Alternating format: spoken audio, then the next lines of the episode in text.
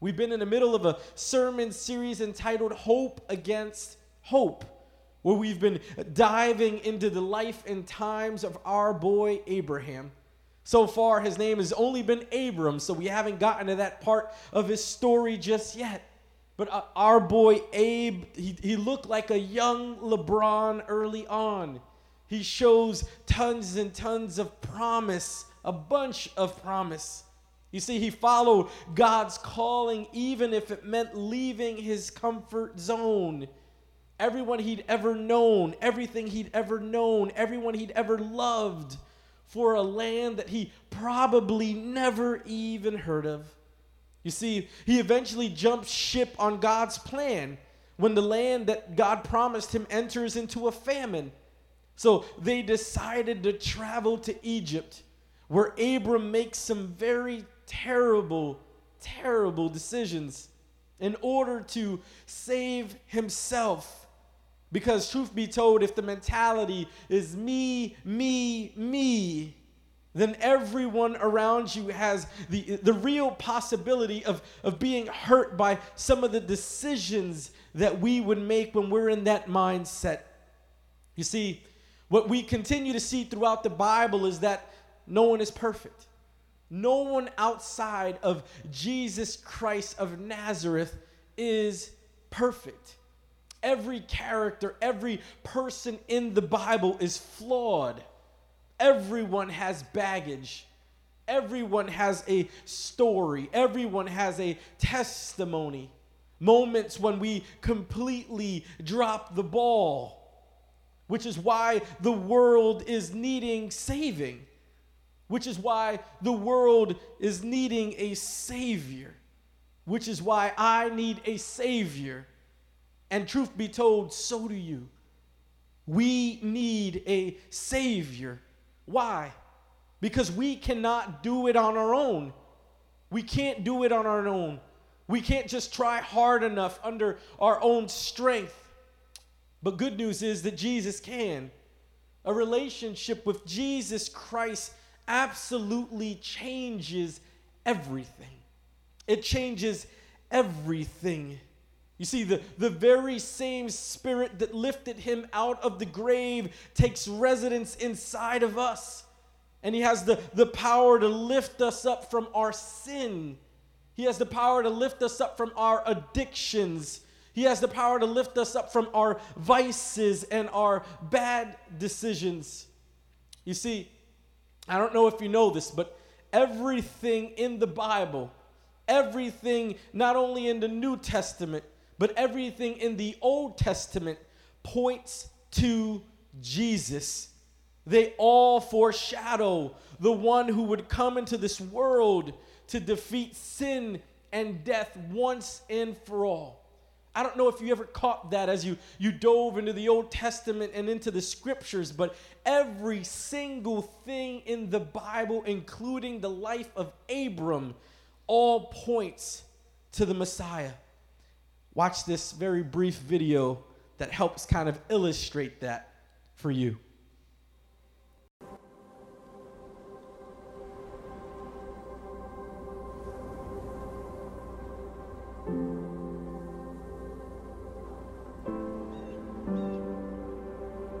Bible is not a series of disconnected stories. It is a single narrative in which every story, Every character points beyond itself to one who is greater. The story of Adam and Eve is not just about the first man and woman. There is a true and better Adam who passed the test in the garden and whose obedience is ascribed to us. There is a true and better Abel who, though innocently slain, has blood that cries out not for our condemnation, but for our acquittal. There is a true and better Abraham who answered the call of God to leave all the comfortable and familiar and go out into the void to create a new people of God. There is a true and better Isaac, the son of laughter, of grace, who was not just offered up by his father on the mount, but was truly sacrificed for us all. There is a true and better Jacob, who wrestled and took the blow of justice we deserve, so we, like Jacob, only receive the wounds of grace that wake us up and discipline us. There is a true and better Joseph who at the right hand of the king forgives those who betrayed and sold him and uses his new power to save them. There is a true and better Moses who stands in the gap between the people and the Lord and who mediates a new covenant. There is a true and better rock of Moses who struck with the rod of God's justice now gives us water in the desert. There is a true and better Job, the truly innocent sufferer, who then intercedes for and saves his foolish friends. There is a true and better David, whose victory becomes his people's victory, though they never lifted a stone to accomplish it themselves. There is a true and better Esther, who didn't just risk losing an earthly palace, but lost the ultimate heavenly one, who didn't just risk his life, but gave his life to save his people. There is a true and better Jonah, who was cast out into the storm so that we could be brought in. There is a true and better Passover lamb, innocent, perfect, helpless, slain so the angel of death will pass over us. He's the true temple, the true prophet, the true priest, the true king, the true sacrifice, the true lamb, the true light, and the true bread. The Bible is not a series of disconnected stories. It is a single narrative that points to one person Jesus. To Jesus Christ of Nazareth. You see, when we talk about the good news of God's grace, the gospel, Jesus Christ is fully revealed in the New Testament. But we have to remember that at the center of the gospel is the promise that God made a promise to put hostility between the descendants of Eve and the serpent, a promise to crush the head of Satan, a promise to restore humanity to a full and healthy relationship with God. And in Genesis 12, we see that the Lord's instrument chosen to move this plan of salvation forward is, in fact, Abram. You see, but there were two things that were missing from this plan. Abram needed a son to carry on his lineage, and Abram also needed a home. And so today we'll be in Genesis chapter 15, starting at verse 1. After this, the word of the Lord came to Abram in a vision. Do not be afraid, Abram. I'm your shield, your very great reward. But Abram said, Sovereign Lord, what can you give me since I remain childless, and the one who will inherit my estate is Eliezer of Damascus? And Abram said, You have given me no children, so a servant in my household will be my heir. Then the word of the Lord came to him This man will not be your heir but a son who is your own flesh and blood will be your heir. He took him outside and said, Look up at the sky and count the stars, if indeed you can count them. Then he said to him, So shall your offspring be. Abram believed the Lord, and he credited it to him as righteousness. He also said to him, I am the Lord who brought you out of Ur and the Chaldeans to give you this land to take possession of it. But Abram said, Sovereign Lord, how can I know that I will gain possession of it? You see, when Genesis 15 kicks off, Abram has, has been through some things. He has been contending and has been in a major conversation with God fighting for the life of his nephew Lot. And so when we now catch up with Abram, he is still waiting on the promises of God. He starts to get worried. He looks at his life. He looks at the time that he's been alive. He looks at the promises that God has promised him, and something is just not adding up for his mind. Uh, these promises that God told him he would give him he's still waiting. They're not there yet. And so he's concerned. And in a conversation with God, he, he keeps it all the way real with him. And he starts to share his real doubts. He starts to share his real struggles. And my question for you this morning is Have you ever been there? Have you ever been there where you're, you're like, okay, Lord, here I am. I have been serving. I have been your servant. I have been pouring out my life like a drink offering to you. I've been grinding for your kingdom. Anything that you ask of me, I've been doing for years. And I'm not keeping count, Lord, but I've, I've been doing them for years. You know my heart. You know I'm all the way in. You know. You know. And yet here I am, Lord. I've been praying for my son or, or my daughter for years, and nothing, nothing, nothing seems to be happening. Nothing, nothing, nothing seems to be changing. They are still so very far away from you. How could this be? How could this be? We, we live our lives for you. We serve you. We give you everything. And yet we still here. We're still here waiting for you to move in the lives of our prodigal sons and daughters that need you now. Need you. They need you. Where are you, Lord? Or maybe it sounds a little different in your real talk with God. Oh, Lord, my marriage. My marriage is hanging on by a very skinny thread.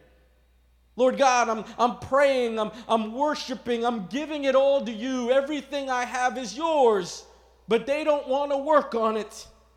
They don't want to change. They're not willing to, to make our relationship a priority, God. They're emotionally disconnected. They don't treat me like a spouse, or we feel like roommates in the same house. Lord, they, they, want a divorce. That can't be, God. That can't be your will for me. That can't be your, your will for my children. That just can't be. Have you ever been there? Or maybe it's, Lord God, I'm exhausted. I am weary. I am tired. I have been praying for this healing. I have been contending for this healing. I have been fasting for this healing, and I'm still going through it. Or I still have a loved one who's still struggling through it. Lord God, I need you to step in, Lord. I, I need you to show yourself strong, Lord. I need you to be who I know you to be, God, in my life. I'm tired of these bad reports. I'm tired of these bad reports. I'm tired of these bad reports. I'm tired of the diabetes, Lord. I'm tired of, of these constant heart issues, Lord. I'm tired of these problems. I'm tired of this depression. I'm tired of this anxiety. I'm tired of this cancer, God. I've been praying. I need you. Where are you? You see, you can be real with God. You can be authentic with God. You can share your heart cry with God. You don't have to button it all up and, and, and look and smell good. You don't have to dress it up and use all these kind of nice illustrative words. You can be broken before your heavenly Father, and tears are a language He absolutely understands. You see, the entire book of Psalms yes, they're, they're music, but they're more like a prayer journal of real talk with God. Someone's deep down hurts, fears, frustrations, and just voicing it openly to their God. Abram is like, What, what are you going to give me? What are you going to give me? I don't even have a son to carry on this lineage that you promised me about so many years ago. And, and, and how will I know that this land is mine, God? How will I know? He's like, Come on, man. Come on. I ain't got no kids. I ain't got no acreage. I ain't got no land. Where is this promise at, God? Where is it? And does God rebuke him for it? Does God punish him for his real conversation? Does God come down on him for being in this emotional valley?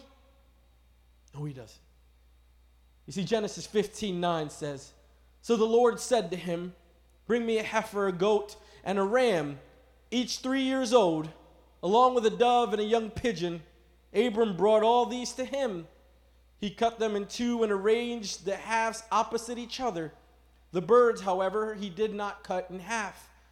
Then the birds of prey came down on the carcasses, but Abram drove them away. As the sun was setting, Abram fell into a deep sleep, and a thick and dreadful darkness came over him. The Lord said to him, Know for certain that for 400 years your descendants will be strangers in a country not their own, and that they will be enslaved and mistreated there. But I will punish the nation they serve as slaves, and afterward they will come out with great possessions.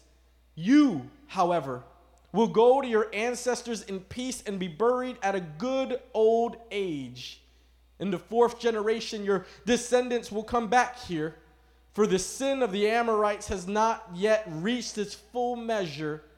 When the sun had set and darkness had fallen, a smoking fire pot, a blazing torch appeared and passed between the pieces.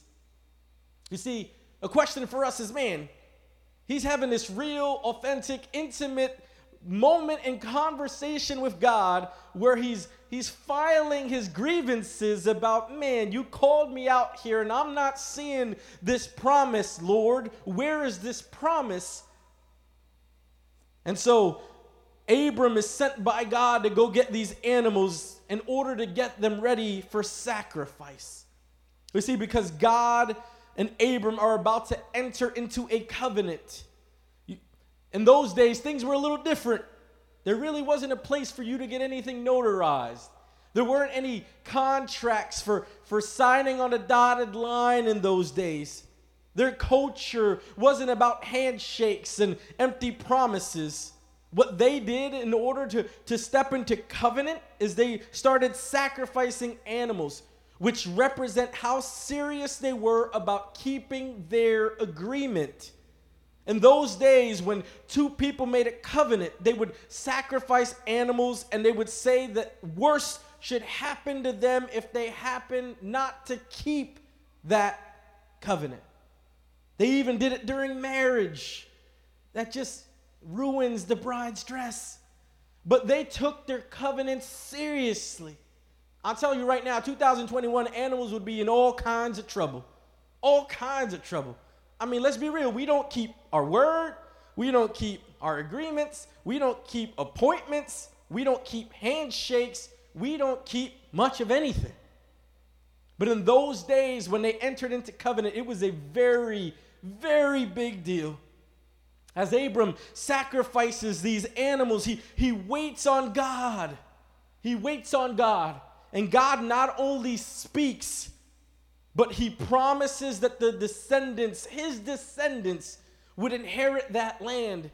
That, that years in the future, his people would have their land. So God is not only speaking, he's promising. You see, while Abram was full of fear, he was full of doubt in who God was and God's character. God speaks to him with reassurance and then, out of love, God literally came down to earth. He came down to earth. Not only did he come down to earth, but also he passed through these sacrifices in front of Abram. This has great symbolic meaning. You see, God was symbolizing that worse should happen to God Himself if He doesn't hold up to His part of the covenant. God was telling this man, if I don't hold on to my part of the covenant, let worse than these animals, than what's happened to them, happened to me, God. But what's Abram doing? Is Abram walking through them? No, he's not. Abram is just sitting and watching, and there's a reason to that. You see, he's not doing anything, he's not walking past these sacrifices. Why? Because God is doing all the work. And God in 2021 is still doing all the work. What, what people don't understand is that this showed in the Old Testament what the New Testament would stand for, called the gospel. You see, God is faithful to his promise. He is faithful to his promise. So faithful that he was willing to make a promise with humanity and, and to suffer the consequences of humanity if we fail to be faithful to him. God loves us so much that He didn't just say, hey, if I drop the ball, let this happen to me. But He also said, no, if you drop the ball, if you drop the ball, if you drop the ball, if you drop the ball, then I will suffer the consequences for everything you have ever done wrong. And that was the Old Testament foreshadowing what God would do through His one and only Son, Jesus Christ. Wait a minute. So you're saying that, that God, it, if I don't keep my side of the bargain, if I don't keep my covenant with God, then He's the one who's going to take the loss on my part? Absolutely right. He said, if I don't hold on to this thing, then let it happen to me. And better yet, if you don't hold on to this covenant, then let it happen to me. Why would a God do that? Why would a God come down to one man and, and, and walk through this, the, these sacrifices to prove himself to him? Why? Because God is radically in love with each and every one of you. He knew that Abram needed a savior. No different that he knew that Manny would need a Savior. No different that he knew that each and every one of you sitting in this room or those watching online, each and every one of us, we need a Savior. We need a Savior. You see, the gospel is not some self help mantra. I mean, if I got a dollar for every time I heard from the moment I was a kid till I was an adult, people using the, the, the term God only helps those who help themselves. And then I read the word and I go, that's not in there. There is nowhere in the Bible that says that God only helps those who help themselves. And as an adult, I'm like, man, what was grandma talking about? What was great grandma talking about? What was auntie and uncle and them talking about? Because for years, people had this idea that God only helps those that help themselves, and that is not, that is not biblical. The Bible doesn't say that. The gospel is, is not some positive thinking scam. The gospel is not about being healthy or wealthy or being happy because karma says that it's a result of all of those very good works you do Monday through Friday. The gospel is not about God blessing us with, with shallow material things where we name it and we claim it and we, and we take the gospel and we pervert the gospel and, and treat God like he's some genie that's going to give us whatever we want if we're nice enough. No, the gospel is absolutely bigger than that. The gospel is more than just a partnership. It's more than a partnership. It's not a partnership. Why? Because God does all the work, not you not me. God does all the work. All the heavy lifting is not on Abram. Abram has no heavy lifting to do. Neither do you, and neither do I. You see, God was willing to suffer the consequences of humanity's failures.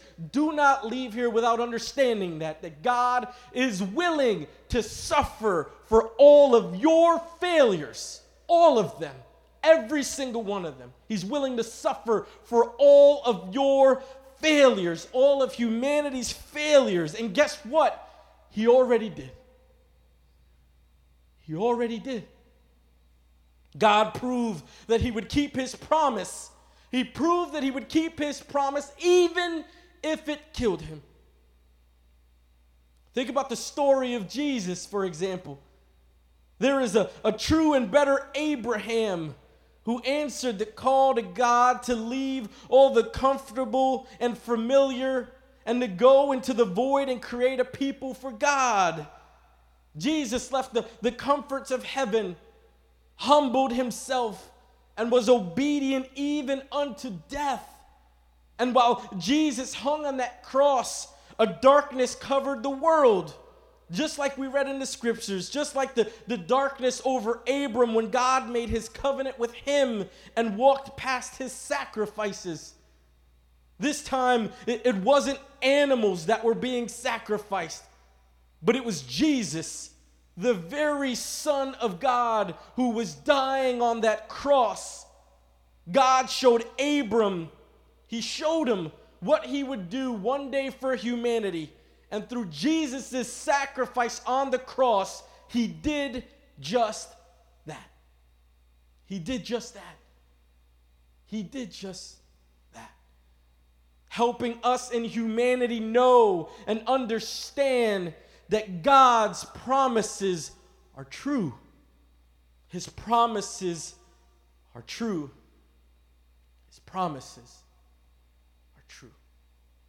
and there's someone sitting in here right now, right now, who's been struggling. Someone sitting here right now who's been struggling, who's been questioning, who's been in this valley wondering when God's gonna show up. There's someone who's struggling in their relationships, someone who's struggling in their relationships with their kids or their grandkids, someone struggling with prodigal sons and prodigal daughters, someone who's struggling with their health issues and their health concerns. And God wants you to know the same way that He wanted Abram to know that He is a God that will take care of His promises. He'll take care of His promises and that His promises are true the things that you've been warring and praying for for what seems like years now, don't give up. Don't give up. The enemy of our soul wants us to throw in the towel. He wants us to quit. He wants us to give up. He wants us to lose hope. But God is a God who takes care and honors his promises. He wants you to know this morning that he knows you're tired. He knows you're weary. He knows you're exhausted. He knows you're ready to throw in the towel. But this morning, church, He wants to remind you to hold on. Hold on. Hold on. Let's pray.